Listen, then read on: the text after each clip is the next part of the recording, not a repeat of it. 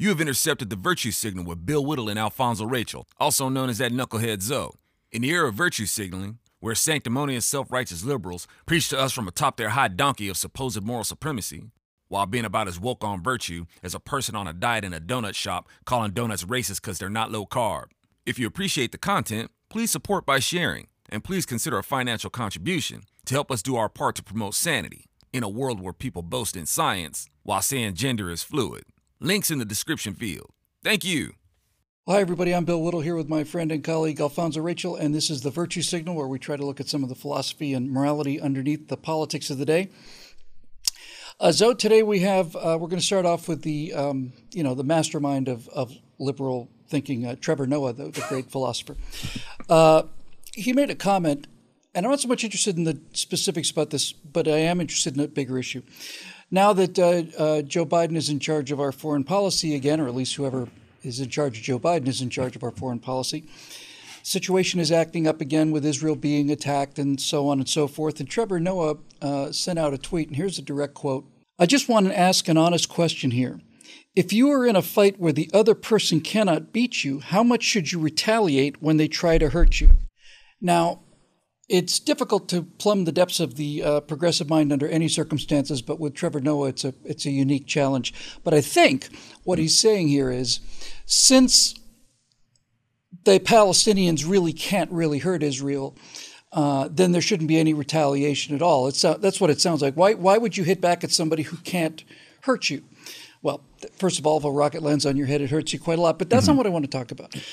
What I want to talk about is this. I want to talk about the cult of the underdog because certainly what we've seen with the Israelis and the Palestinians, and we see it everywhere. It's it's one of the big levers of of progressive movement, and that's the idea that whoever is powerless is automatically morally correct yes, that the, the, the virtue of the poor and the virtue of the of the weak and stuff like that.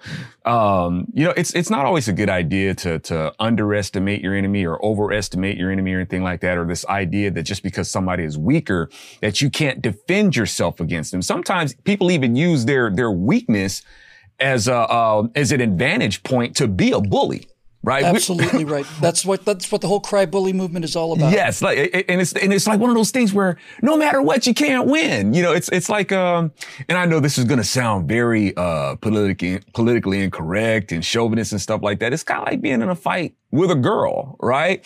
no, you you can't win. It is. Well, yeah, that's right. If you that's right. If if you lose, you lost to a girl, mm and if you win, congratulations, you beat up a girl. Right. No, that's that's exactly right. That's exactly what it's like. Yeah, and that's where we are. And uh, this is now this is one of those things where I'm not going to let these heathens shame us, man. It, it, when it get, when it gets right down to it, it's like you hypocritical heathens, I'm not going to let you guys pass judgment on me. I'm going to go ahead and stick to how the, how the Lord himself even did it. So it's like they want to look at, you know, the Lord and his flock as a bunch of meek sheep and all that sort of stuff. And the Lord rose up just before he's arrested. He wants it, he wants it to be very clear. Look, man, I got some Hebrews that are ready to get into a serious knife fight and they can get down. All right. Peter jerked out his sword and with one stroke cut off this dude's ear. And, and by the way, I got 12 legions of angels, man, with who, with who's got the really hot knives. And I myself, man, I can take on all of you with no problem. Hey, are you Jesus? Yes, I am. And every one of them buckled to their knees. Now I'm going to let you arrest me because I'm going to let you. All right. So we understand the story. But even Jesus himself, it's like, look, man, I'm not going to let you guys just because you're weaker. I don't underestimate you. Right. And I'm going to let the whole world know the power that you guys have. But then I'm again, then again, I'm going to let you guys know the power that I have too. And you don't mm-hmm. want to mess with me right? So when we talk about peace through strength, right? The Lord had already laid out the standard as far as that goes. So all that to say, Bill, is that, you know, these guys who are going to try to pass judgment on a place that's defending itself, it's like, no, no, no, no. The real cowardice, the real shame is in somebody who's thinking that just because they're seen as weak, you know, uh, that, that they're seen as weak, that they have the right to go around picking on people. And, and I want to, if I can say this really quick, Bill, these sure. are the lessons that are learned right in the origins of, of Al Quran. See, the thing in Al Quran is, is the lesson of victimhood. In Al Quran, in the, in the perverted creation of man, Iblis identify, you, you can relate to Iblis, right? In the, in the Bible, the devil is introduced to us as our enemy right off the bat.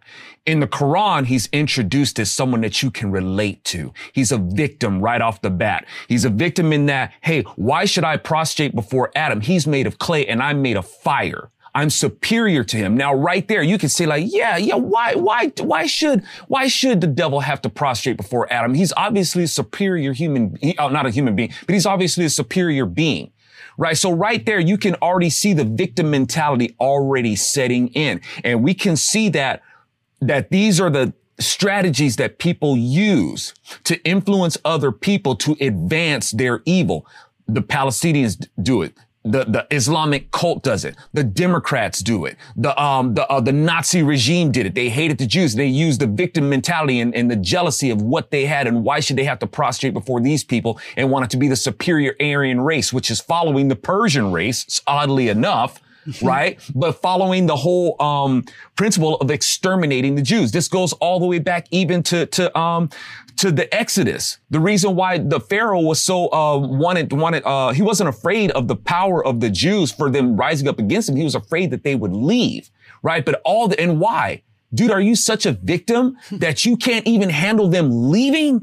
You're, you know, so the the whole victim mentality and and and the re and the reasons that people use to get away with uh, bullying other people, and these people can't strike back, man. It's it's just as old as mankind itself.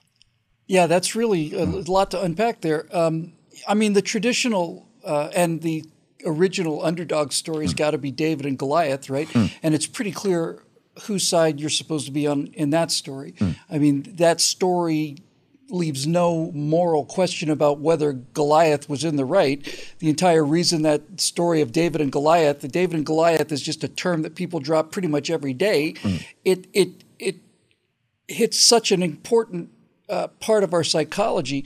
This idea that you can overwhelm um, that you can overcome overwhelming odds. It's it's kind of built into the human psyche. And so when you start out with a story like this, where you've got this one young guy with a sling and you've got this giant warrior, and hey, look, the the, the guy who's pure of heart with uh, virtually no weapons is able to bring down a much more powerful foe. Mm.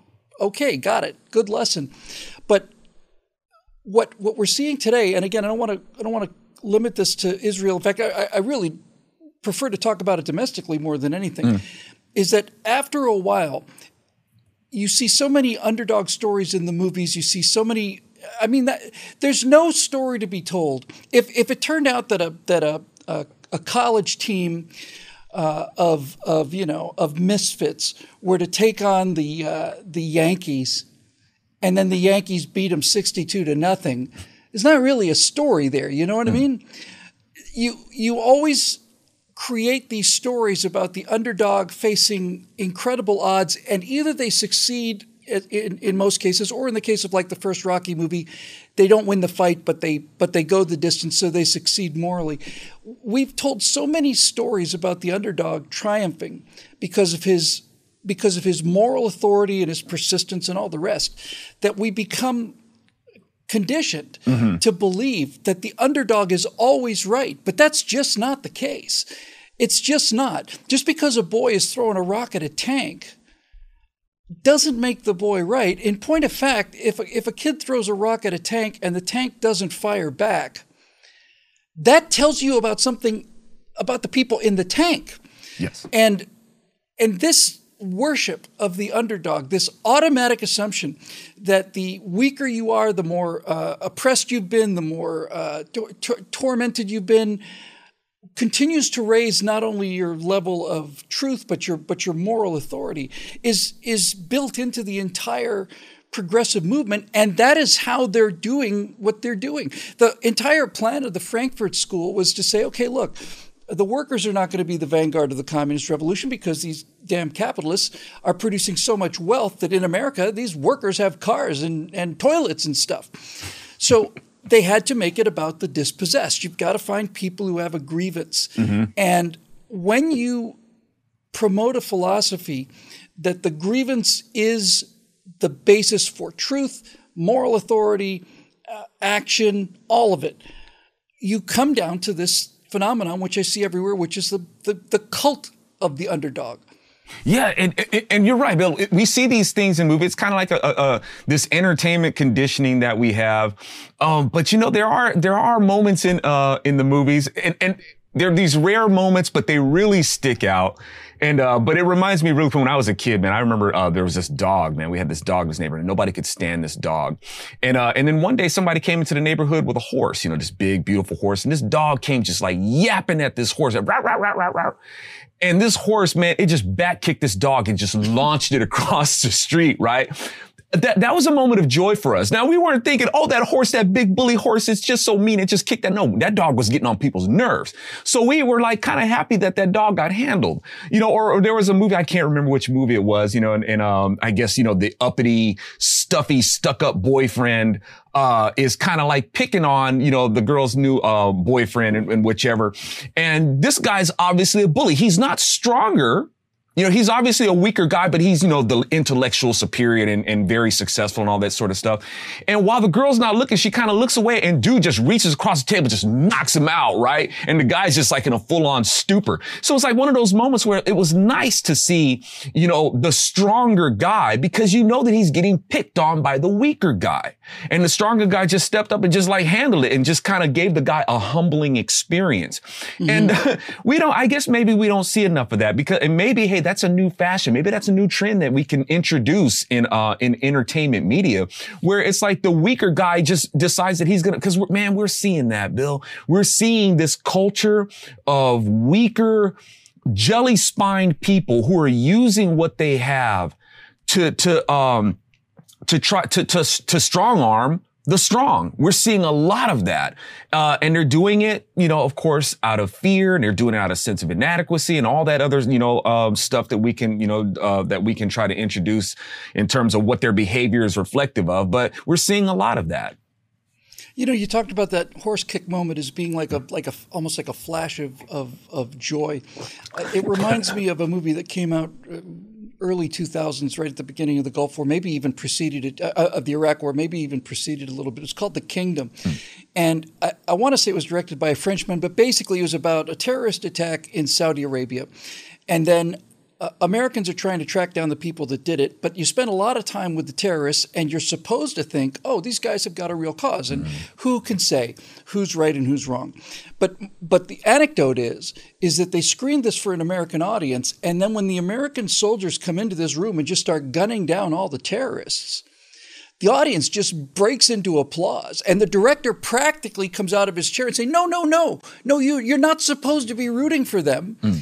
You know they're the powerful ones. You're supposed to be rooting for the terrorists, but people can can grade the, the moral difference.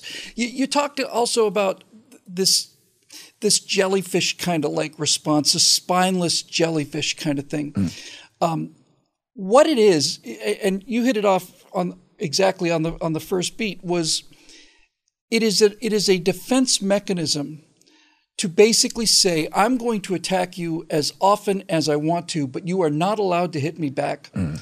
You sometimes see feminists doing this, you know, sure. just punching guys in the face all the time and just just absolutely secure in the knowledge that there's not going to be any retaliation. Mm. And so you, you use weakness as a shield from which you can maybe it's better to think of it as like a, an ambush you know? You're hiding behind your weakness. You can you can shoot all the arrows you want to. And then when when it's time for retaliation you get to hide behind this weakness thing. And this is the point for me anyway hmm.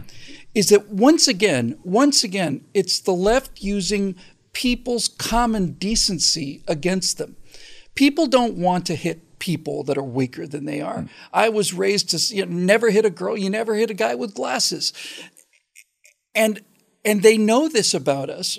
And so they they use our decency against us. If if you call somebody a racist who's not a racist for disagreeing with you, and that person shuts up, the reason they shut up is because they're not a racist. They don't want to be thought of as a racist. So so political correctness is based on this sense of I'm going to use that person's decency against them. I'm going to call them racist. What they said has nothing to do with race, but I'm going to call them that anyway to get them to shut up because they're good people. Hmm. And and good people don't want to be seen to be hitting back at people who are weaker than they are, but it's a strategy. You you called it that earlier. It's a strategy, it's a tactic designed to allow somebody to attack you with impunity.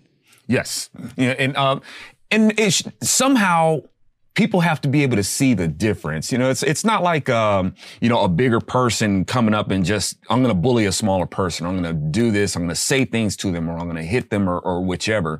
Um, it's one of those things where you gotta see where they had it coming. You know, this person is is making all the taunts and they're, and they're thinking that they can get away with Yep. all this sort of stuff. And there's a way to handle certain people where you don't have to have this um this over show, this overkill of strength to be able to dispatch of a person, you know, even if they're weaker and stuff like that. But see, once again, though, Bill, that's where it comes down to the problem of perception. Because if a person is going to want to see the person as the weaker who, who didn't have, who didn't do anything, right? They, they, they, they're able to just get away with what they're doing with, like, like, you know, when we talk about, um, you know, the body cams and stuff like that. People are going to see what they want to see. You can have the evidence on, on the body cam that the, uh, uh, that the suspect was doing everything wrong, right? It's like, dude, you really shouldn't have done that. And you got Yeah. the body cam footage. No, they didn't show the whole footage and, you know, and, and they're going to want some other angles and they're going to look for any excuse to say that, hey, the police officer was the bully, right? So this, this kind of thing, it's it's it's it goes deeper than of course the politics. It goes deeper than the culture. It's it's it's it's almost it's well it's not almost. It's a spiritual thing. You know it's a it's a thing where you you can ha- you can have somebody look right at something and it's like you don't see that? Really? Did it did it somehow magically disappear? Is- or, or or what are we we're not looking at the same thing here. And from there you know that's that's a that's a spiritual thing. It's it's not just a thing of uh, of evidence. You can produce the evidence and say look man it's right here if they don't want to perceive it that way, they're just not going to. Exactly. And and so that that reliance on weakness as a as like a uh, an ambush position to shoot from is the is the strategy, but the deployment. In order to deploy that strategy, you have to have the um, the assistance of the media, and the reason the media is able to make that strategy work is because the media controls the frame.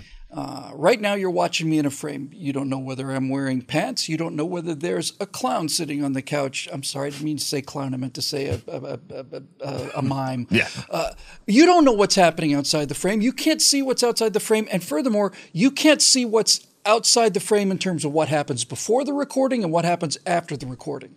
The frame limits your perception in space and time, and the ability to control that that that all the information you're going to get is inside of this space and at this particular length of time is unbelievably powerful. Hmm. You could cut together a montage of people just up and punching people in the face endlessly and you could just say my god you look at this these people are horrible they all need to be in jail but if it turned out that what you had edited was just the response if all you saw was just people punching people you'd go what horrible people hmm. but if you showed the whole clip you would see that no, somebody else has been pushing this guy, punching this guy, punching this guy, and this is just the moment when he hits back. And it's not only justified, you realize the guy's actually a hero. So when we saw this, uh, again, early 2000s, I forget the name of this kid, but there was a, a an Israeli situation where they're shooting Israelis and this kid got shot. It turns out that they put this boy there to get shot so that so that they could so that they could use the power of the frame to make the case to disarm. That's the word I'm looking for. The the cult of the underdog disarms people who are in in the right. People who are who are evil or or trying to manipulate you or just plain wrong will use the cult of the underdog to protect themselves against people who are correct and right and moral. But in order to do that, they've got to set the frame up so that so that the so that the underdog image and the underdog dynamic is there, and no possible way to otherwise judge who's right and who's wrong here, other than who looks stronger and who looks weaker. empowered victims, right? It's, it's, it's, you know, kind of oxymoronic, but, you know, to, to your point, man, about uh, this frame, it's like I said, man, is there, uh, this, this lesson goes all the way back, you know, to the garden. What excuse did Adam and Eve have? You know, but they were made to think that they were victims and they wanted to be empowered. So right. despite everything that they saw, I mean, Bill, the universe was their backyard right? It's, it's, it, you know, they, they had it, they had it really good. But here comes the devil with his satanic studio and he's going to frame it just like this. I want you to look at this just like this. And they did, despite everything else that they saw. But their desire, see, that's what we're dealing with, Bill. We're dealing with desires, man. We're, yeah. it's, it's not about evidence. It's not about facts. I wish it were. You know, I wish we could say, hey, man, these are the facts. You know, but when you when we're dealing with with people's desires, that's a whole nother thing. That's a whole nother dynamic to get around. But it's not it's not like it's impossible. But you know, we're we're assuming that um, you know, which it should be. Don't get me wrong. I'm not trying to dis- dismiss facts and reason and stuff like that. But that's a lot. That's a language that a lot of people just don't. They don't communicate that way. It's not so much that they right. can't understand it. It's just that's not the way they communicate. And there has to be another level of communication, another angle of communication to do that. No, that's exactly right. Uh, and it's one of the many defects of the human character for to be true when you say that for many people, if you really want to get somebody to hate you, do something good for them. No good deed goes unpunished with some people. Hmm. if you if somebody's in need and you lend them money, they'll never forgive you for it. Hmm. Uh, it that's that's life. And facing life is the essence of what conservatism is and, and morality and actual virtue. And that's why we do the show, which is made possible by the members at billwhittle.com who, um, who pay $9.95 a month and more sometimes in order to make these shows available to everybody. So, on behalf of my friend Alfonzo Rachel, I'm Bill Whittle. This is the Virtue Signal. We'll see you next time right here at billwhittle.com. What's up, y'all? Welcome to our side hustle signal response from the jam that I do with uh, Bill Whittle called the virtue signal. Basically, we try to get down to the nitty gritty of what this virtue is. You know, this virtuism, uh, virtue, virtuism. Sure, I'll, I'll use that. Hey, the, the since the liberals are making up whatever they're making up about virtue, I can go ahead and make make up words regarding virtue, the virtuism. So with all this virtue signaling that they're doing, uh, we gotta we gotta establish what a standard is in terms of what uh, this virtue is that they're trying to to judge us with, or or or, or our lack thereof, or whichever. So before they just assume to judge us uh, concerning virtues, uh, we got to come to an agreement which will always be an ongoing case until kingdom comes. And the standard of virtue himself, the Lord Jesus Christ, comes in and sets the record straight on all that. And then they can go ahead and have their little hissy fit uh, as the as the angels turn into bailiffs and drags their behinds out of court in contempt and toss their behinds into the lake of fire. Anyway, uh, we hope that doesn't happen to. We want people to actually wake up before that happens. But as it is right now, we got a whole bunch of woke zombies out there. so uh, we got to contend with them in the meantime. What's up, my dude Craig? What's what's going on, man? Thank you for stopping in, tuning in to uh, uh, the signal response, my, my little side hustle here. So, uh, anyway, y'all, I'm doing a little catch up. Uh, bear with me as I do some catch up here, you know, trying to get some stuff done. And I kind of lag behind on the signal response stuff. And uh, so uh, I want to go ahead and get caught up and wrap with y'all. And uh, and of course, I do these signal responses as a way to say thank you for uh, folks, you know, who tune into the show. Just my little interaction and stuff like that for people who tune in to um, the Virtue Signal. And uh, I like to read some of their comments. Uh, some of the comments I don't agree with. Some of the comments, you know, I do, and I just want to share them with folks.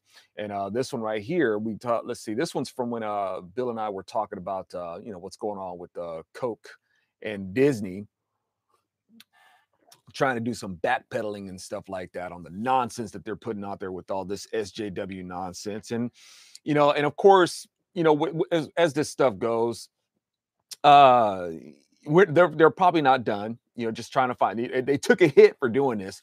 And so, you know, and, and that being said, you know, one of the things I contribute to the conversation is that it gets to a point where, you know, ideology means more to these people with money and they got enough, they, you know, well, actually in some cases yeah people will just go ahead and stick to their ideology and uh you know that's just you know that's they'll go to their grave on that one uh, even if it puts them in the poorhouse or, or or whatnot uh now don't get me wrong y'all because there's a right way to do that or there's there's right reasons to do that and there's wrong reasons like say uh, like take paul for instance. Paul's like hey man i got a right to make a living man and i'm living like a, a, a bum right? I'm living like a straight up bum.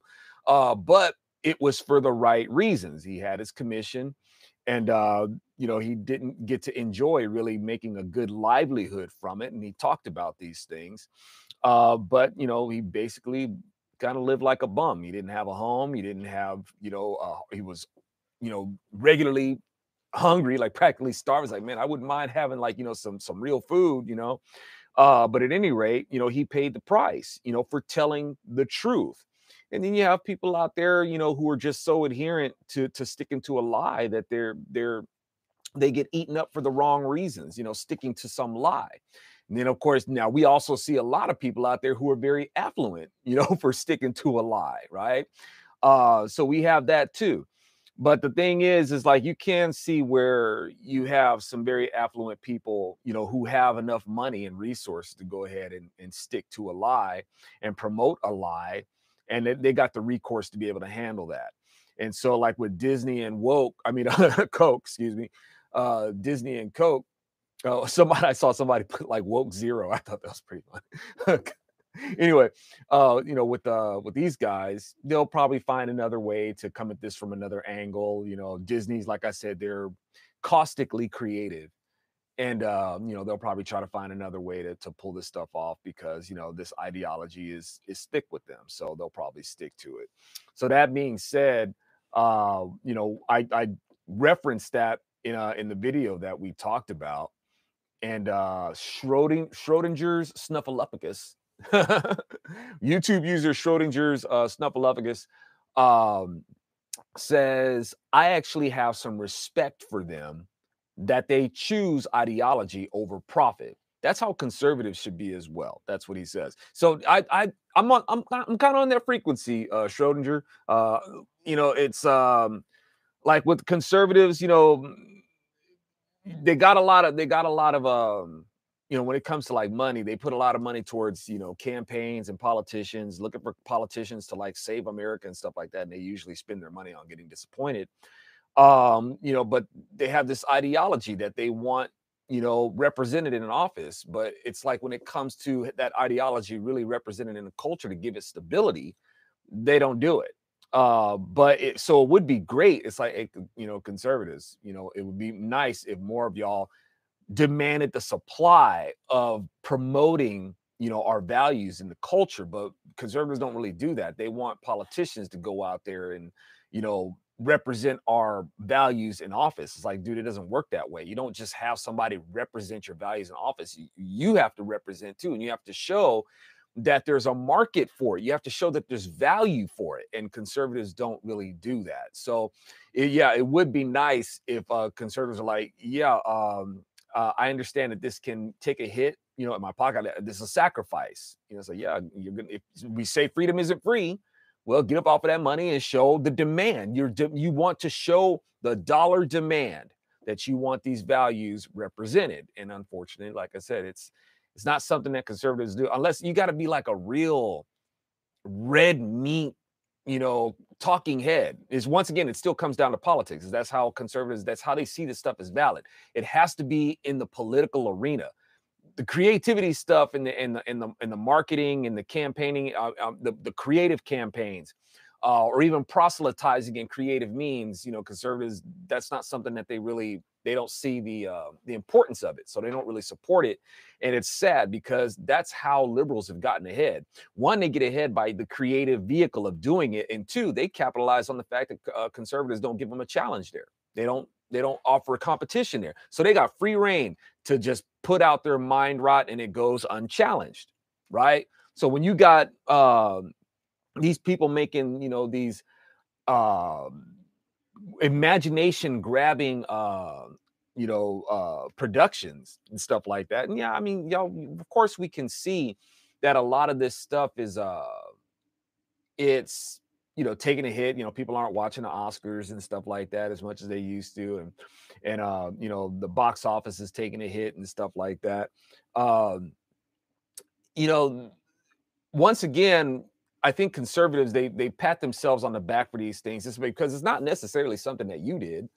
You know, it's it's like the bottom line is like say for instance, uh, a lot of people say that uh, Hollywood is losing their imagination. You know, all they're talking about is wokeism and doing this and doing that.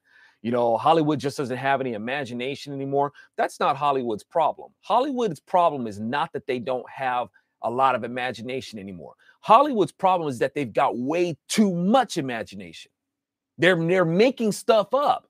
They're making up uh, these these campaigns of different gender, and everything is constantly racism and and, and uh um making believe that a socialist model is way better than a, a free market and capitalist uh, uh, market and stuff like that. It's way too much imagination is Hollywood's problem. Not that they don't have it. That's that's not why they're losing sales and stuff like that. It's not because of, of lack of imagination. It's because of the overabundance of it. It's at it's uh it's like a it's a cancer. These cells are they're, they're just growing way too big, right? So that's Hollywood's problem. Now, that being said, y'all, instead of conservatives be like, ha ha, Hollywood is imploding, ha ha, Hollywood is, is no longer imaginative and they're they're not having it. This would be a great time to start developing some competition. But no, conservatives don't do that. Instead, what conservatives do, they just they laugh and gloat that ha ha, you know, nobody's watching the Oscars, nobody's watching the Emmys, nobody's doing this anymore. Ha ha, you guys are losing Hollywood. And it's like, okay, well, great. So once that goes down, what else you got? Are you offering anything else? Because what people are going to end up doing is that they're going to be looking to Hollywood still because they ain't going to be looking to you. They're going to be looking for Hollywood to, to, to bounce back and start creating more stuff. So I don't think that it's like to, to sit there and gloat and toot your horn because, you know, Pompeii is burning and, and whatnot, you know, or, or whatever. Um, what are you, what are you offering? What are you supporting that's going to take the place of that? What sort of alternative that should become the mainstream are you offering while you gloat? And the word of God tells like this. You might not want to gloat about these things, right? Don't, eh, don't be gracious in your victory, right? But it's not, it's not even your victory. It's like they're doing it to themselves. You know, uh, so I mean, and don't get me wrong, because I'm the kind of guy say, hey man, they're they're doing enough to destroy themselves. But like I said, if they're gonna do that, make sure that you've got some product to say, like, hey, well, now that that's gone, you know, that that that ship is sunk you might want to try this boat. Y'all, we hadn't even offered a boat to get in, right? what you got? Their boat's going down. Where's our boat? Okay, so you know that, that that kind of thing, and I'm like saying, you know, these things are offered, but there's people out there ready to supply it, but where's the where's the support for the supply? It ain't really there, you know. So, um, so that's uh you know to, uh, uh, you know addressing uh Schrodinger's uh, snuffleupagus and like I said you guys know what's up that's why you guys tune in. It's just unfortunate there aren't more folks like you um you know who understand that hey we need that cultural representation that, that there's a, a, a, deep need need for an, uh, an investment there. Um fat cow fat fat cowboy uh, spelled P H A T C O W B O Y 76 uh, says that this is one of the best talks I have ever heard online. I will make a one time donation to you and Bill Whittle. Just absolutely excellent. You and Alfonzo spent the entire 23 minutes hitting the nail on the head. Hey, right on, man. I'm, I'm glad that you are pleased with what we have to offer. Uh, that's what we're trying to do, man. And, and like I said, you know, when we when we're doing this, you know, admittedly, we're talking heads, man. And and that's great for people who speak that language. You know, it's great for you know for people who are wired for reason like that. But there's a lot of there's a big population out there who's not wired that way. You have to reach them on another angle, and that that takes funding, y'all. It it takes uh that's that's a that's a it's an industry to do that right? And it needs support. We we we got to have that counter, uh, um, that counter attack, that um, to be able to deal with that. And uh, it's it's deeply lacking. So you know, we want to be able to take these reasoned ideas, these ideas that you felt, you know, that you feel fed by, put them in creative vehicles, you know, to reach these folks. Uh, let's see. And uh, so I'm really thankful that uh, you know that it's resonating uh, with you, um, Fat Cowboy 76. So let's see. We got uh, now. This is uh, we, we were talking about the episode. This is the underdog, right? This is from the underdog episode, and uh, so underdog uh, is going to be saying, or not in under in underdog of the episode. This is going to be M M's news, E M S news, Supkis. S U P K I S. All right. Uh, so he says now we're and, we're and when we're talking about the underdog, usually what the one of the things that comes to mind in the culture is going to be uh you know the story of david and goliath you know it's supposed to be a big underdog story right popular story i should say popular account because this is something that actually happened in history um but um so his response to it you know the the the underdog narrative uh well no this isn't the guy this is somebody else i guess you know he's just trolling or just trying to be funny or whichever he says because we're you know we're talking about David and Goliath, and I guess maybe to mock the account, he says so. Goliath was wandering around about when he saw a young skinny kid on a hillside. What's that? He asked, pointing to the kid. The kid took out his slingshot and a sh- and shot a sharp rock on Goliath, um, killing him. And then they said, "Hey, let's make that kid our king."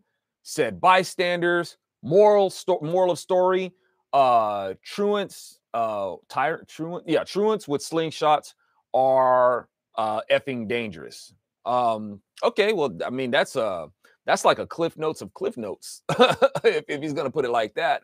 Um, let's see. Um, Goliath. So the let's get back to the part about Goliath was wandering about. Uh, no, Goliath wasn't just wandering about. Goliath was a soldier uh, in the Philistine army. Goliath was from Gath. Uh, he was enlisted, you know, in the Philistine army, uh, and he was their champion. So basically, it's like uh, Goliath is like saying, "Hey, if you can take me, you know, don't even worry about these cats. If you could take me, we'll be, well, let's make a deal, right?"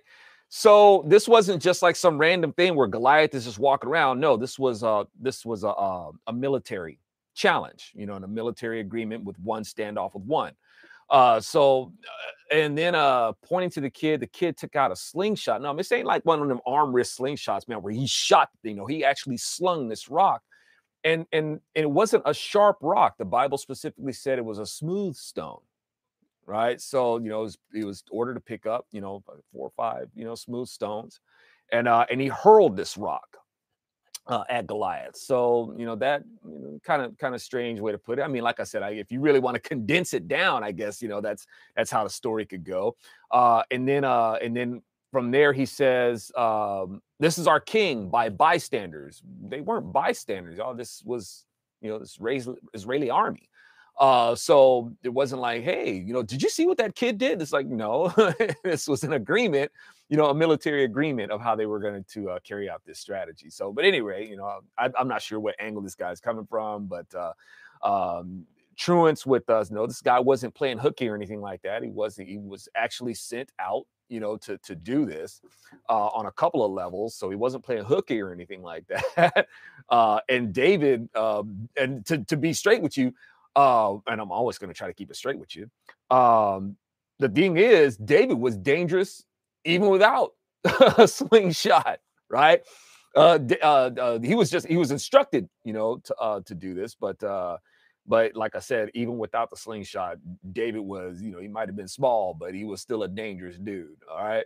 Um, let's see, we got uh, Morgan T.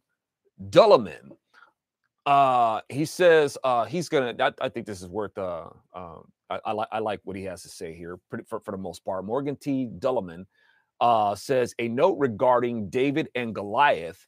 David did not. And before I get started, man, you know, since we're having this, uh, speaking of of David and, and Israel and stuff like that, when we got this conflict going on, make sure y'all get your 20 pound sledge gear, get the mugs, get them. They're both albums are available on the CD, right? Divine Battery and Electric Exodus. They're on CD at my website, bronzeserpentmedia.com. Rock the gospel 20 pound sledge. Y'all don't let these godless uh people in rock and roll just have free reign, man. Give them, you know, get a narrative out there that challenges that. Better messaging in music. Do it. And like I said, on, on the Divine Battery album, got the song Special Delivery letting uh you know just it's it's talking about the account the exodus account right? Pharaoh trying to get mighty you know with god and moses just and god uses moses to go ahead and let him know what time it is moses and aaron go in there and represent. So if you guys are standing with israel make sure you grab you know uh the, the song special delivery share it share it if you uh you got friends uh who stand with israel your your uh israeli friends um you know messianic jews make sure you share the song with them. You know, uh, uh, just let's you know get that fight music going, man. Special Liberty, that's a fight song. right? Especially when uh, uh, uh, uh, the real deal, you know, Yeshua shows up to give us that electric exodus, right? The, uh, the true redeemer and deliverer. So, uh, you know, get that out there, man. I got the link in there. Make sure you check out, um, you know, you can look up the video, special delivery by 20 pound sledge, rock out with it. Like I said, you know, that's a, that's that's our fight song uh, for for the plight of Israel. And uh, I pray that Israel, you know, comes to grips and rec- recognize who the Messiah is. I'm, I'm, I'm, pleased to know that a lot of them are, uh, but it'd be great overall. You know, I wish everybody would receive the Lord's peace and truth, y'all. Uh, but uh, as it is, let's see, we got um, uh, Morgan T. Dulliman is going to say a note regarding David and Goliath. David did not see himself as the underdog. Mm-hmm. He himself told Goliath that because the giant had mocked God, this battle was the Lord. Right on. Uh, Morgan goes on to say, while David, who had already been promised the kingship, only had to rely on God's help and act as his instrument in order to win. Further, if one reads on to when David is actually king, he later abused his power mm-hmm, by stealing the wife of one of his soldiers, then had that soldier killed in order to cover up his sin, only for God to reveal it and punish him before all Israel. If anything, the history of David and Goliath is a reminder of how God is sovereign over all despite the apparent odds, while David's whole life subverts any moral claims anyone can make from being in a position of lesser power, considering his own failings when he himself held it. Okay, so uh, yeah, I, I uh, I agree with a lot of that. You know, there's a lot of good points in there. Um, now it, it does go to show that uh, trying to go, uh, cover up your sin because like say for instance um, what we're looking at uh, you know the underdog and i think this uh, ties into uh, coke and disney they're trying to cover up their sin it ain't gonna work out well y'all need to just straight up repent you need to repent not try to like you know sweep this under the rug like it never happened you know, and just try to try to get them sales back up and stuff like that. Uh, that's the only thing that you're sorry about is that you're losing your sales and this didn't, you know, uh, go as well as you thought. Maybe you guys did, you know, you, you knew that, you, but you just wanted to establish something. Uh, and then you know other people are going to forget. You know, their kids will be like, "I want to go to Disneyland. I want to go to Disneyland." So they're going to break down and go to Disneyland. Now that Disneyland is, you know, all that's, you know, uh, tried to cover up their tracks and all that sort of stuff. But these people haven't repented, right? David repented. Uh, these people did not basically they're just trying to cover up their sin and that ain't to go well all right so uh the, they're, they're gonna just gonna look for another way to spread this poison uh so and it's a picture of Christ, y'all, because the only one who can actually cover our sin. And when I say cover our sin, not cover our sin is in like sweep it under the rug. I'm talking about cover the debt, right? The Lord covers our sin. He covers our sin debt. He pays for it right? So this isn't something that just gets tucked away and hidden and festers someplace else, right? This is going to get cast into the lake of fire, eternal quarantine, and burned. Right, so you know these are these are the things that uh, that the Lord is going to do, uh, and you know we have this picture of Christ uh, you can see both. You can both these are pictures of Christ are both. You can see them in uh, David, and you can see in the redemption of, of David and the price that David is going to have to pay. You can see the picture of Christ in there. You can also see this in Uriah because Uriah was sent to the front line to pay, right, for David's and Bathsheba's sin. He was sent to the front line to do that. Yeshua was sent to the front line to pay. He was he was killed on the front line. Yeshua was a soldier. He's a soldier king right? He didn't just come to just like die. He was he's killed in our spiritual battle, right? He's a he's he's the prime casualty of that. So uh in this war for our soul. Now, uh when you think when you get down to it, y'all, under the law, excuse me, under the law, David and Bathsheba would have been put to death for what they did, right? David was basically trying to save his neck.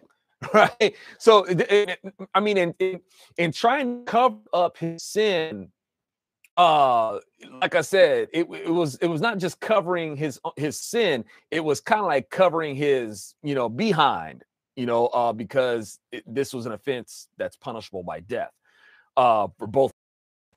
Now, um, so that being said, how did he do that, y'all? When when when David was covering up this sin, he didn't just cover up having uh, Uriah killed,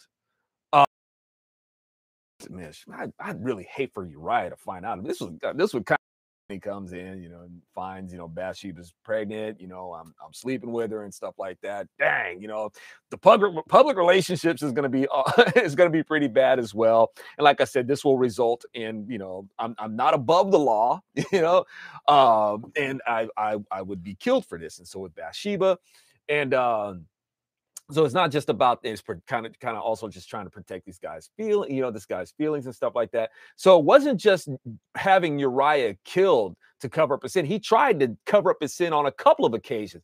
It's like hey uriah dude won't you um go go see your wife, man. Get take the take a leave, man. Go go see Bathsheba. You know, because David is hoping that uh, you know they'll sleep together, and uh, so that way, in kind of in that amount of time, and he does this like twice. He's like, "Dude, come on, get drunk, man." The next time he's like, "Get drunk, go see your wife." Why didn't you go see your wife? Go see your wife, man. Have you know, have your little drinky poo, and you know, and go. So he's hoping that they'll conceive, not not not hoping that they'll conceive, but what he's hoping that is in a time frame that they do this is like, okay, you know, uh, this is about a good time that, you know, eh, you know, he, he, would, he wouldn't suspect that the kid is mine. He would think that the kid is his. Right. So that's what David was hoping for. Well, that didn't turn out well. that didn't work. And like David's like, okay, okay, that didn't work. I'm just gonna have to have the dude killed. Right. Because if I don't, uh, this is gonna come out and I'm gonna get killed. And so is Bathsheba. So uh um, you know, that's uh it's a sad thing to do. So in doing this and to make sure that uh, we end up you know with the bloodline leading to jesus uh david is going to be spared um but his the son that they conceived is not. Their son's not going to be spared. Their their baby is going to die. Uh i know it seems cold-blooded but it is a picture of christ. The line of david has to you know in this because of God's promise, right? God made this promise, you know, and David really screwed up, man. David really screwed up despite this promise that God had made. David really screwed up. So God's promise is going to supersede the law. And David is not going to be killed. Bathsheba is not going to be killed, but their baby who is a picture of Christ, is going to be killed because that baby was born out of every commandment being broken, right? Every commandment, y'all, all the way from uh, recognizing God as God who brought them out of Egypt. David, it's like, obviously, you didn't believe that, dude. You don't believe that God is the Lord your God. You can't believe that.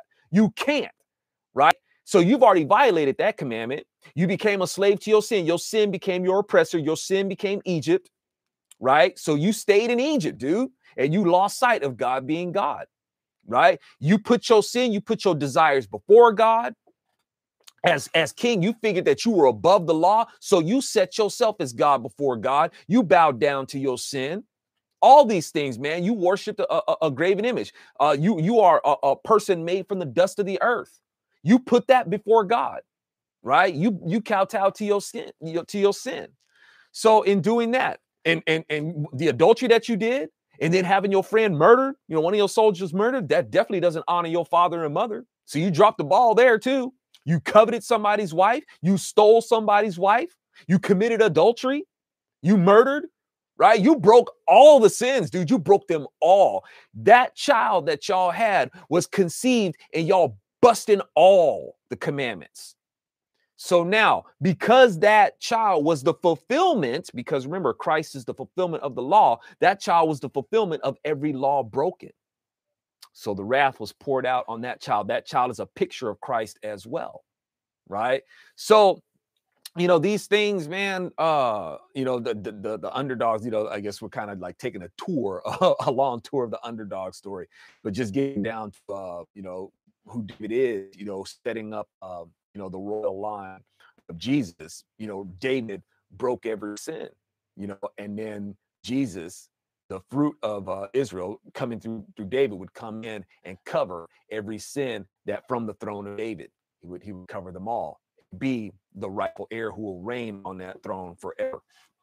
All right. So let's see. We got um, let me see, Pete Shearer. Peter Peter Shearer says Bill and Zo commentary doesn't doesn't get any better than this. Hey, right on, Peter. I appreciate that. I appreciate that.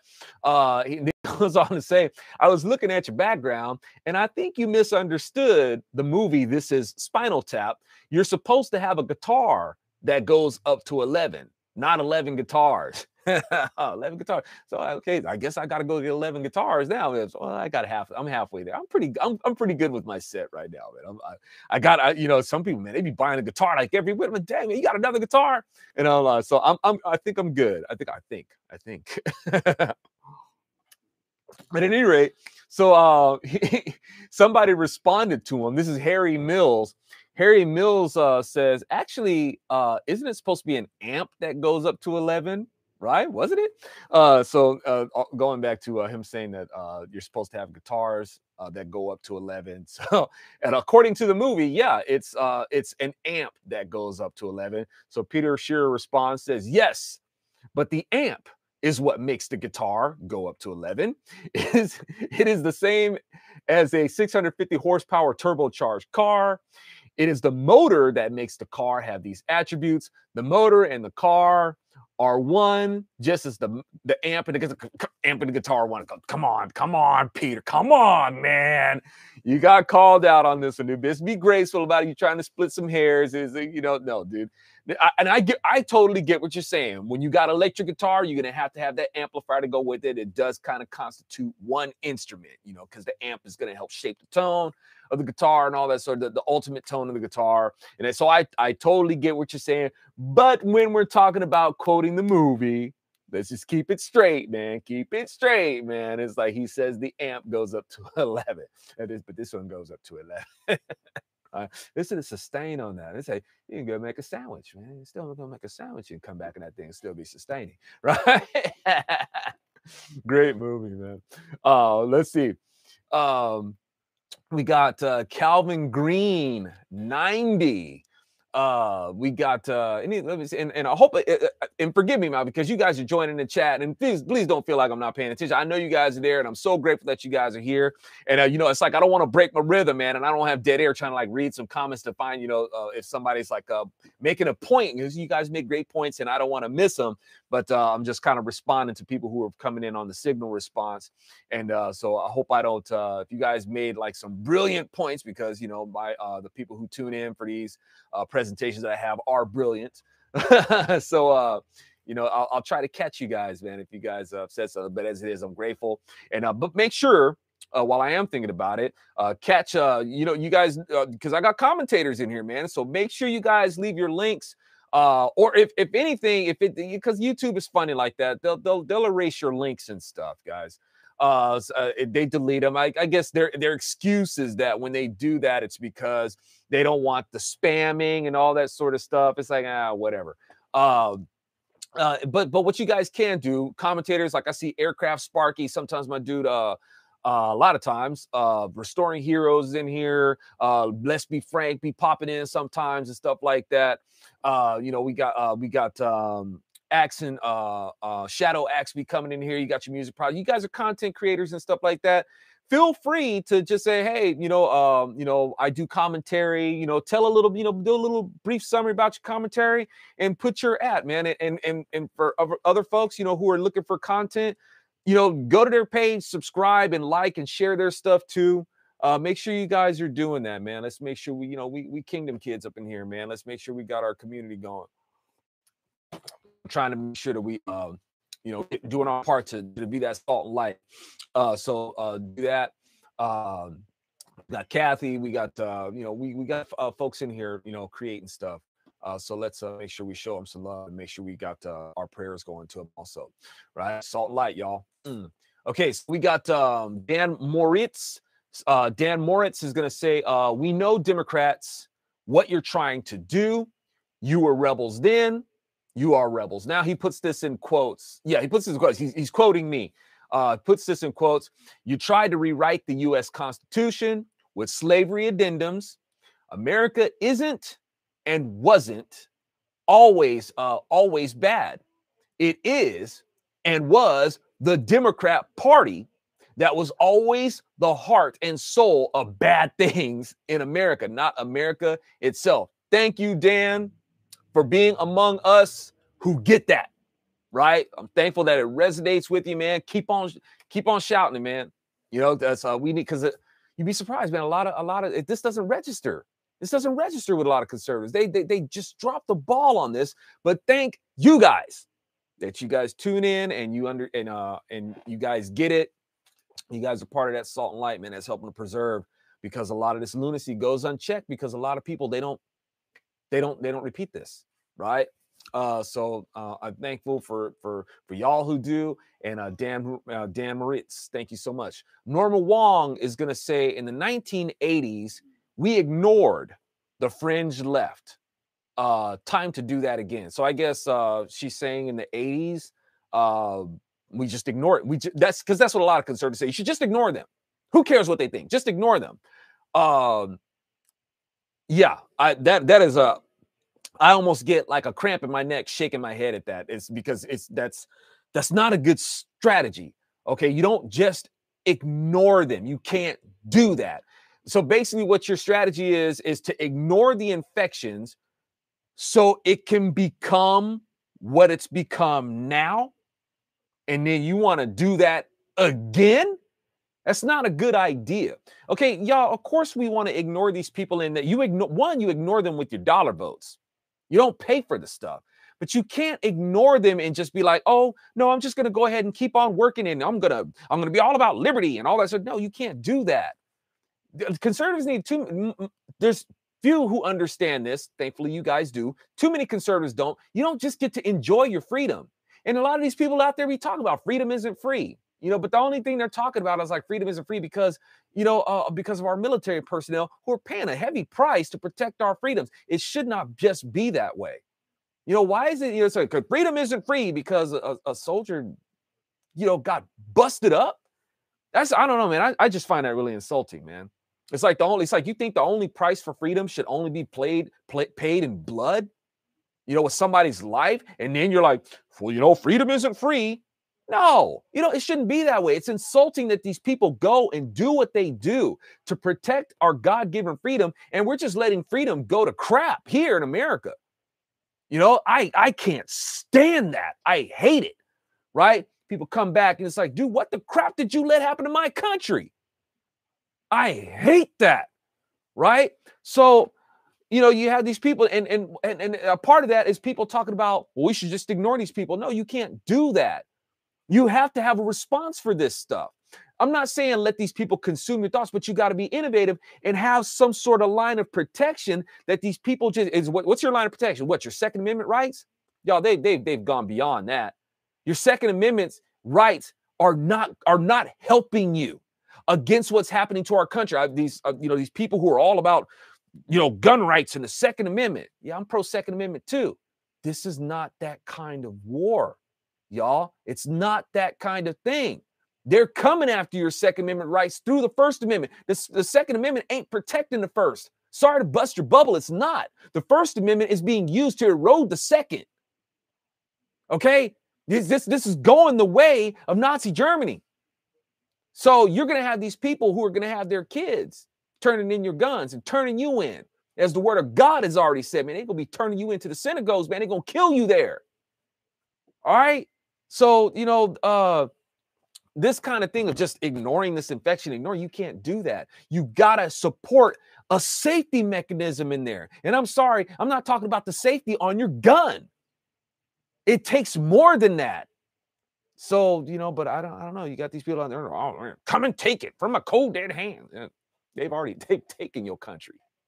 You know, your gun didn't stop nothing. All right. It's not to downplay, you know, the Second Amendment. Or I, I think this. Uh, I think it's a tragedy. I think it's a tragedy how the Second Amendment is being trampled on, right? And and the response to too many, you know, uh, gun-toting conservatives is like, dude, you're as as much as y'all boasting your mark, marksmanship, you way off target with this one. You made your foot your target, blasting them toes off, right? You just shooting yourself in the foot. Is all is happening. All right. So uh, I don't know you know, I, I it'd be great if we can get on target as far as this goes and representing the culture. Uh, I get disappointed when I see comments like that. You know, it's like, man, it's you, you don't get it. Uh, anyway, Uh, now this was uh, concerning the cry bullies. Uh, we talked. We, we were talking about a, uh, an episode of bullies. You know, these this so-called woke culture. They're real bullies now, right? They they're the bullies. Uh, these these cross-dressing, effeminate, you know, and women want to be masculine. They're the bullies, right? These people who are going in and boasting in their abortions. They're bullies. You guys just bullied a kid to death. All right, y'all the bullies, right? But a bunch of crybabies at the same time. So um, uh, we got WM Davis. Uh, maybe his WM stands for uh, woke mob because uh, you know uh, he's going to say sitting and talking about it in an echo chamber seems like a futile effort uh, towards changing it. Um, WM, it sounds more like your name should be BM, but uh, WM, dude, uh, do you do you even know how we got here? Do you know why we're in this echo chamber? We're in this so-called echo chamber and preaching to the choir because, well, one, we're on YouTube, dude. If we're on YouTube, you're not preaching to the choir. You are definitely in enemy territory, speaking to the godless. Now the problem is is that the overlords of YouTube don't want these people to hear us. So they've silenced us and have basically crippled our careers. Mine in particular. I'm one of their earlier targets. So when people talk about oh this echo chamber, I mean you guys you don't know what you're talking about. Okay, you don't you you don't know the price that's been paid. You know, now just because it's like, well, what do you want me to do? Do you want me to get out there and uh um uh, you know, what do you want me to take a megaphone into the street and be out there like Al Sharpton, you know, yelling at people, trying to promote it? What, what, what is it you want me to do? Uh, uh, you know, and, and, the things that you're talking about, if you really want to uh, see a battle plan come to pass, a campaign, well, um, why don't you put your money where your mouth is? You fund it. You go get you several million dollars, several million right? Several tens of millions. Man, matter of fact, you know, why don't we just make it a billion? Why don't you do that?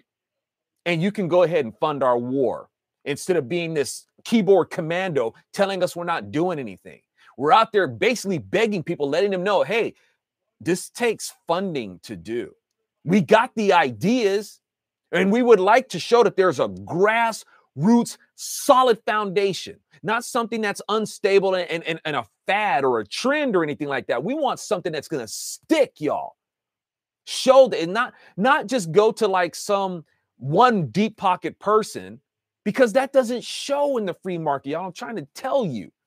This is what you think that it should just be in the hands of like one benefactor who's going to do that. No, it takes numbers, y'all. It takes a population. It takes a population of buzz. It has to show that it resonates with the multitudes for there to be a culture and for there to be a campaign of it where it shows that it sticks, it's solid. It shouldn't just be in the hands of like one person to come in. I mean, don't get me wrong, man. If some if one person has them deep pockets, they want to show them. But y'all, even, even I know that, man. That's not really that's not really that sustainable. I wouldn't t- say no to it. I'm trying to let you know there has to be a population of it that says we want this.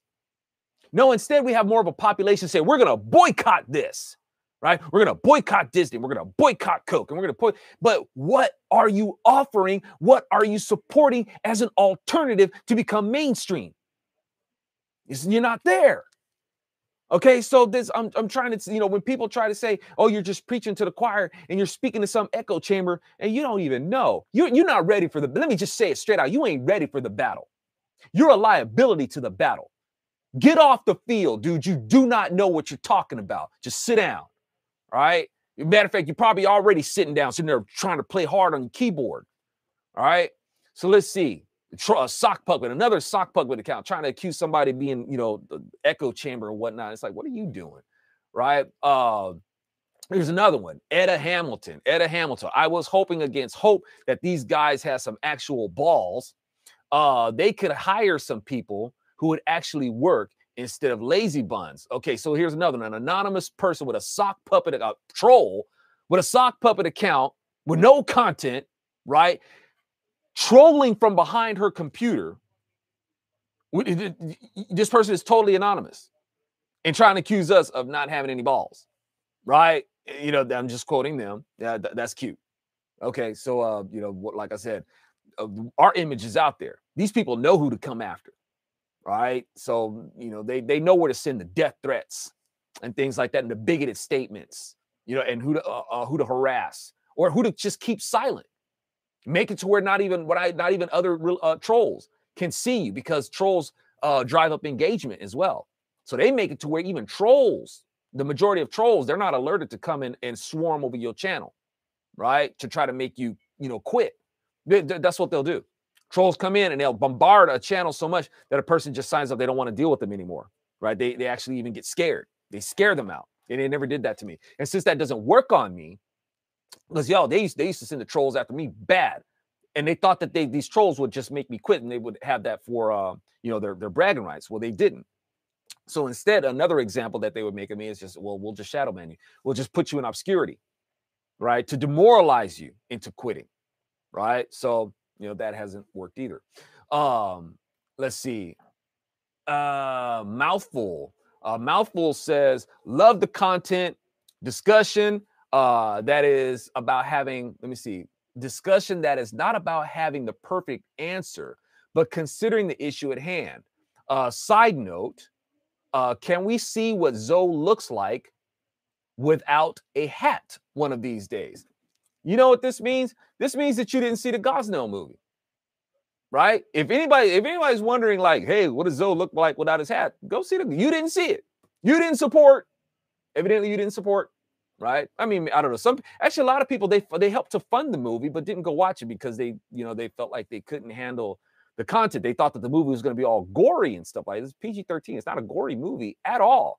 The subject matter, of course, is you know is you know it's heartbreaking. You know, Gosnell, uh, an abortion facilitator, uh, basically you know killing babies, right? You know, thousands. You know, he, he had a slaughterhouse. Long story short, uh, Gosnell, the uh, trial of America's biggest serial killer. Uh, so basically, he was murdering. You know, it's it's all it's all murder. You know, whether the baby is inside the womb or or not. Uh, but um, considering the so-called laws, uh, he's birthing these babies alive. Um the, you know if the baby is they're scheduled for an abortion and uh, the baby you know uh, slips out and for some reason is now a, a, viable human being which now of course we know that babies can go ahead and be put to death even outside the womb. Uh, but basically he was um he was stabbing you know uh babies in the back of the head and cutting their spine.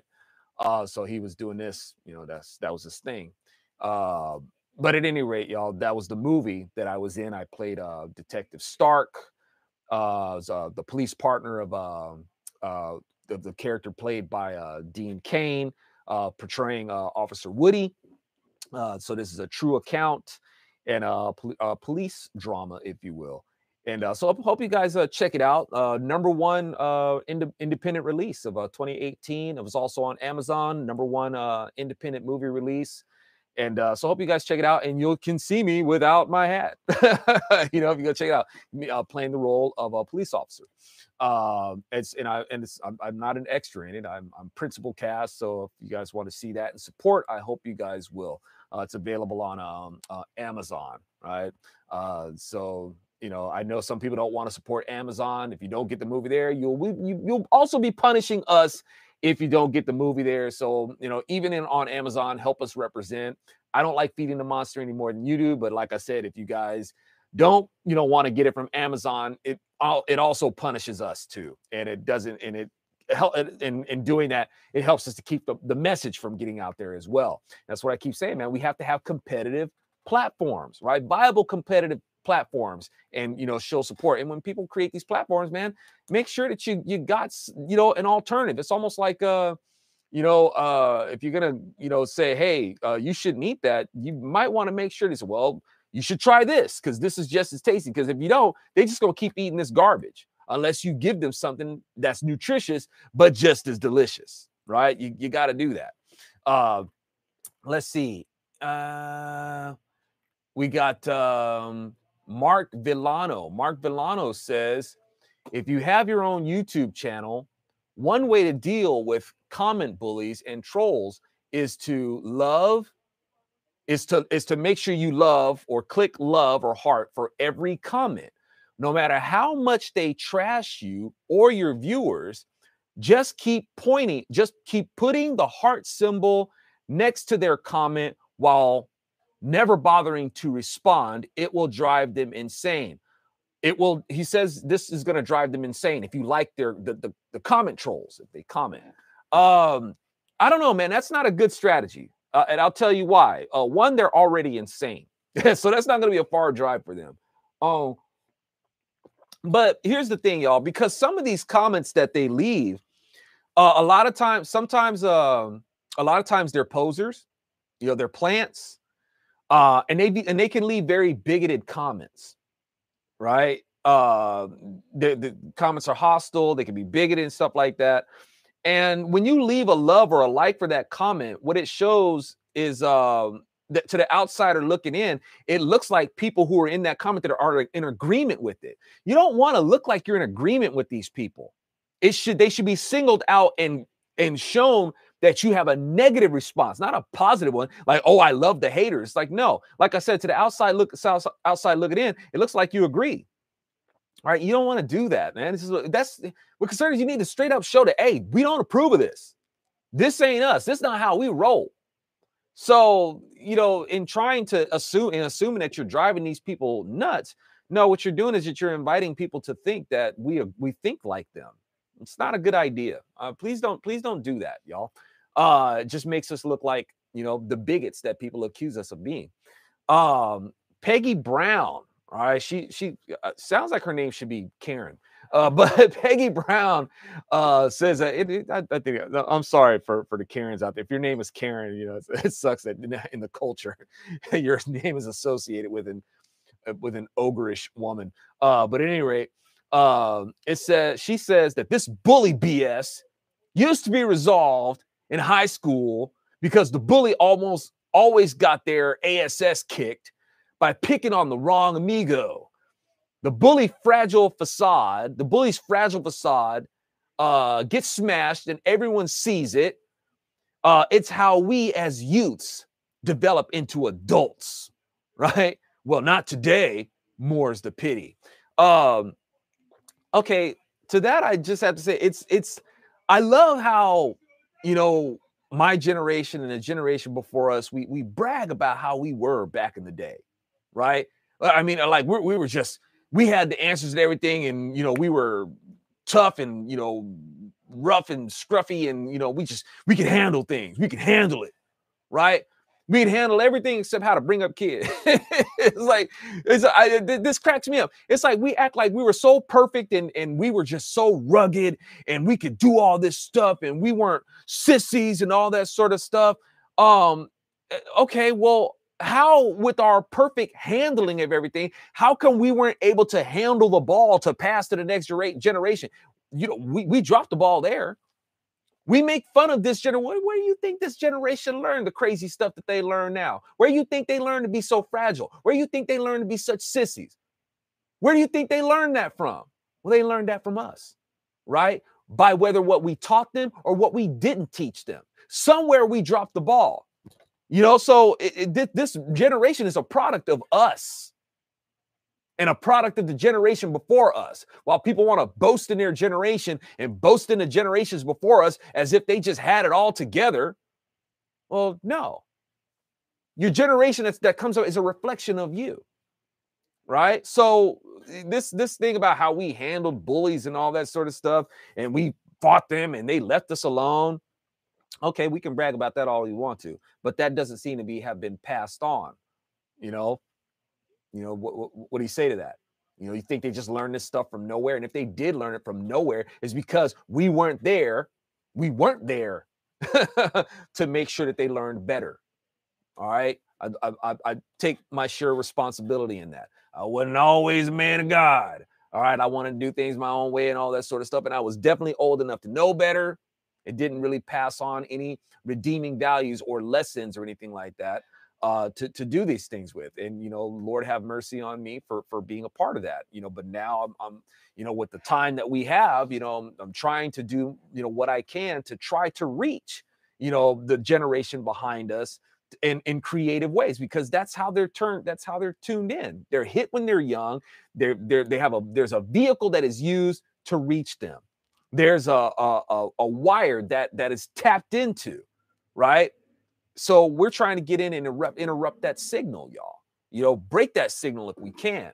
Uh, but like I said, you know, that's uh, that's not an easy thing to do. You know, and it, uh, it takes a lot of support, lots of support to make that happen. Uh, so we got uh oh Joe James again. I don't Joe James is like he just he's like this he's like this moth, man. He's always tuning in. He doesn't have anything good to say. Uh, he's just like this moth that that sees the light and knows it's the light, but he's like a moth on a light. He just bounces his face off this light bulb. He doesn't know what to do with the truth, but he keeps on tuning in. Uh, he's always saying like uh, some really snotty stuff. Uh, just a you know a bitter, bitter dude. Listen what Joe, Joe James says. In the long run, the radical left, they're, they're not radical Joe. I mean, I hope you can, uh, you know, realize that. Um, you know, I hope you guys get my audio book, A Solid Right Cross, where I break down what a radical is. Right. I know people want to tune into like, you know, these these intellectuals and stuff like that who try to define as radicalism. They this a misnomer. They got it wrong, and so does this guy. Um, uh, radical left is putting the rest of us in a position where we are either going to have to destroy them or let them destroy us. I know which one I pick uh, Republicans can't beat Democrats because Republicans refuse to realize who Democrat. Okay, no, that's I'm snot nosing my own comment. Um, trying to speak like him, but no, Republicans. Uh, they're they're always they're gonna they can't defeat Democrats y'all because Republicans, Republican voters, too many refuse to realize who Democrats are and who they're not. Right? There's just way too much of that. Until you can really come to grips with who a Democrat is, not just what they do, who they are flat out who they are and who they're not. All right. So you got uh, Joe James here, another bitter blowhard troll, you know, who wastes his time offering nothing substantial while implicating, you know, in, in other comments is basically like we're doing nothing. Uh, I don't, I don't know what he's doing that's so amazing. Uh, so you could tell he's just addicted to misery and wants to make others as miserable as he is, uh, as he just sits and continues to troll. Right. The only demonstrations, and, and y'all don't me wrong, it's not like I'm paying so much attention to Joe. There's a lot of people like this, right? And I'm trying to tell the folks that this, you know, call these people out, let these people know. It's like, dude, you need to you need to go someplace else. You're not one of us.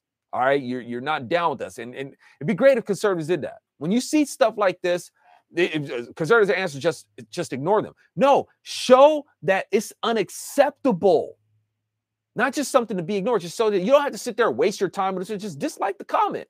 Give it a negative response. That's all you got to do. Conservatives don't even do that. They just, oh, just ignore them.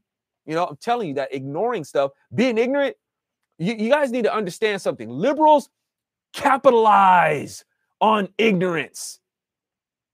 And conservatives give them a lot to capitalize on. Okay. all conservatives out there, right? You guys know what's up but I'm hoping that this will reach a lot of other people is that they they give Democrats, they give them so much. You do understand that Democrats, they thrive with ignorance. They thrive with it, right? And while you got conservatives always saying, yeah, just ignore them. Ignore them. Okay. Right. That's how that's how Democrats make their living, guys. You, you, yeah, right. All right. Uh, let me see. Jesse Oaks uh, Jesse Oaks says, uh, one of the things that irks me today uh, is when these people, when they talk about Facebook, Twitter, etc., they always invoke the phrase they're a private, they're a private business. It did not work in the 1960s and should not work today. Just like the businesses that had whites only signs, they have a leftist only sign in their contract. Racial discrimination is bad, but so is viewpoint discrimination. And I point to the First Amendment to point out that political opinions are a form of protected speech and don't roll out that shouting fire in a crowded auditorium phrase. If people panic when you tell the truth, it's on them. The truth hurts, but that is the price of freedom. Um, well, one instead of uh, talking about you know what these people are doing with their their private organization, which I guess he doesn't like that people say that. We've been free to make a competitor, you know, so we could have been doing that a long time ago. People only did that out of a sense of, I guess, urgency. Is it, it, by the time they started doing it, it's a little too little, too late. When we should have been doing a long time ago. Uh, we we left the liberals to go ahead and do these things. I'm trying to warn about that for a long time. Uh, but now let's see. When he's talking about, uh, I wanted to get back one to that last later line. He said, uh, I, I don't think he, I don't think Jesse really understands this part. If people panic, uh, don't he says to don't roll out uh that shouting fire in a crowded auditorium phrase. I don't I don't think he's using the phrase here right. It's it's yeah, it's illegal to fight to call out. You can't abuse the First Amendment by going in a movie theater and say, "Hey, there's a fire," and having it. You you can't do that. You can if there's an actual fire though, and it doesn't look like he's making that distinction. He's, it's, let me read that again. And don't roll out that shouting fire in a crowded auditorium phrase. If people panic when you tell the truth, then it's on them. Okay, so am I understanding him wrong? I, I think he doesn't. You you actually can say fire. If there's a fire, you can say, hey, there's a fire, right? Uh, that would be telling the truth. You can't go into a, a, a, a movie theater and say there's a fire if there's not a fire, right? So I, I'm pretty sure that's how that works. Uh, forgive me if I'm wrong. Uh, but at any rate, um, like I said, you know, and and I I'm I am one of those people who says that yeah, YouTube. I'm I'm not a person who's like all about trying to get litigious about this. You know, at some point I may have to. Uh, you know, you don't see lawyers like uh, you don't see lawyers like beating down my door, uh, uh, trying to get a uh, go after these guys. Uh, I've uh, you know I have you know communicated you know um before, but and, and I'm not saying I haven't uh, had discussions, but it's not like lawyers say, hey, let's, you know, a bunch of lawyers. I got more people saying you need to get a lawyer. It's, don't you think it's kind of funny that I have so many people say, hey, you should get a lawyer? The, the, the only ones who don't say, out of all the people who have told me that I need to go get a lawyer, none of them have been a lawyer. Lawyers ain't calling me up, right? Like the like the multitude, like in multitudes, say, hey, you need a lawyer? Right? So that that should that should kind of tell y'all something. Um, I think a lot of it is, you know, lawyers they they're afraid to waste their time with it. Uh, you know, but like I said, you know, it's not like I haven't talked to lawyers, and you know, I've had some constructive conversations, and uh, you know, we'll see what we'll see what becomes of it. Uh, but uh, I don't I don't know, but it's not one of my things where I'm like, you know, it's like, yeah, that's, you know, I'm I'm like, you know, if you guys got something, just just let me know. You know, I'll I'll stay, I'll, I'll be on standby. Uh, but uh, other than that, uh, I'm being caught up in litigation. You know, my my thing is, man, I just want to create content, man. That's that's you know, uh, YouTube's done me dirty. Facebook, Twitter, Google, you know, they've all done me dirty. You know, have, have destroyed my livelihood. And do I have a case? Sure, I do. As far as I'm concerned, yeah. When you look at it and you break it down, it's like, yeah, you know. But um, and you know, it's like uh, the people, you know, they'll tell me, it's like, yeah, you should get a lawyer. But it's not like you think out of all those people, a lawyer, you know, lawyers would be stepping up. As many people, there would you would think there would be as many lawyers say, "Yeah, dude, you've got a case, man. Hey, uh, here's my card. You know, let's talk." You know, ain't like that. So at any rate, uh, let's see. Neil, one one more. Neil, one more.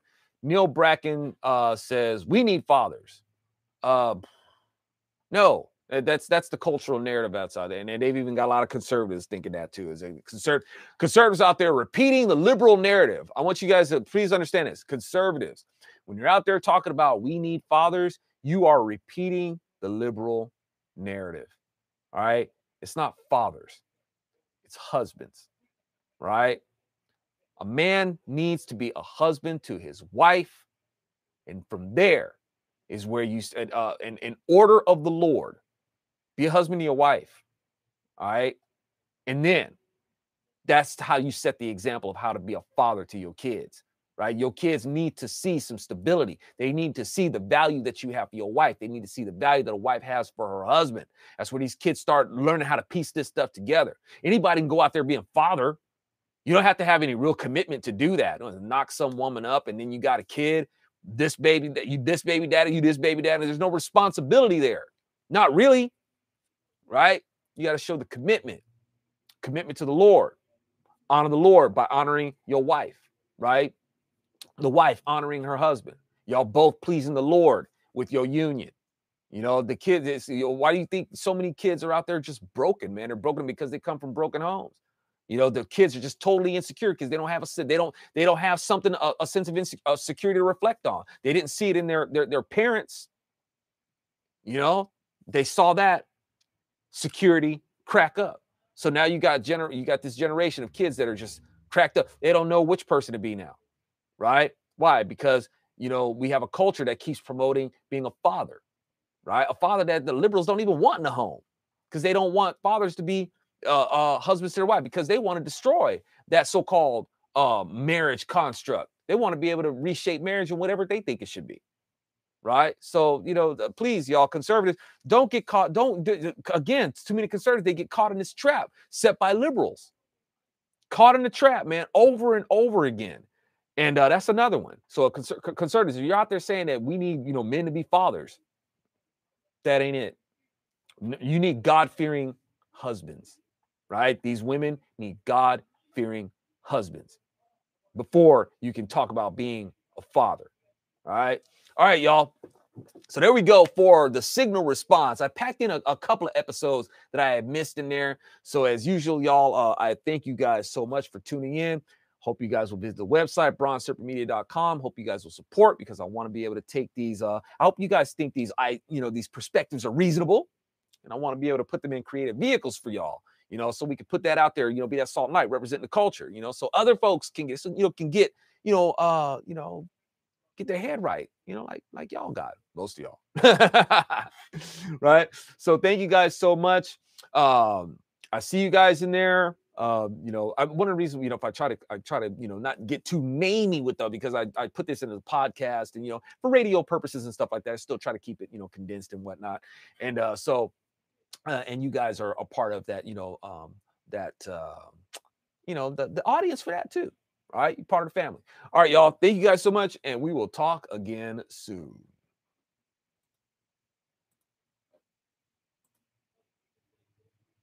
Welcome, and thank you for tuning in for some sledge covers, where I put a sledge edge on songs from back in the day, particularly from the 70s and the 80s. Bell bottoms to parachute pants, baby.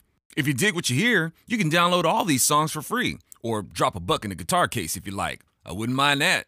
You can also check out original 20 pound sledge jams too. You can also download all those for free or make a donation. Thank you so much for supporting. Links are in the description field. Sledge on!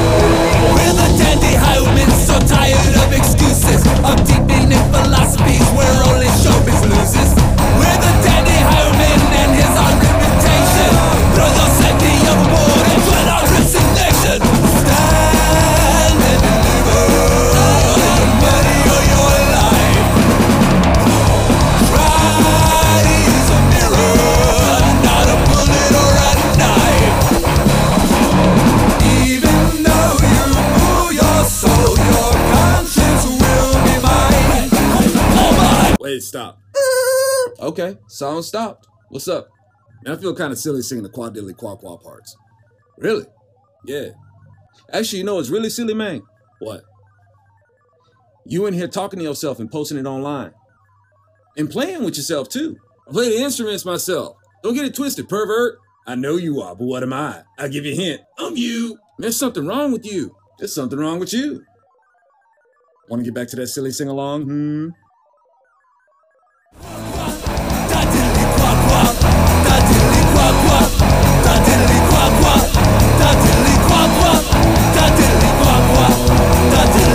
kwa, ta deli kwa kwa, ta deli kwa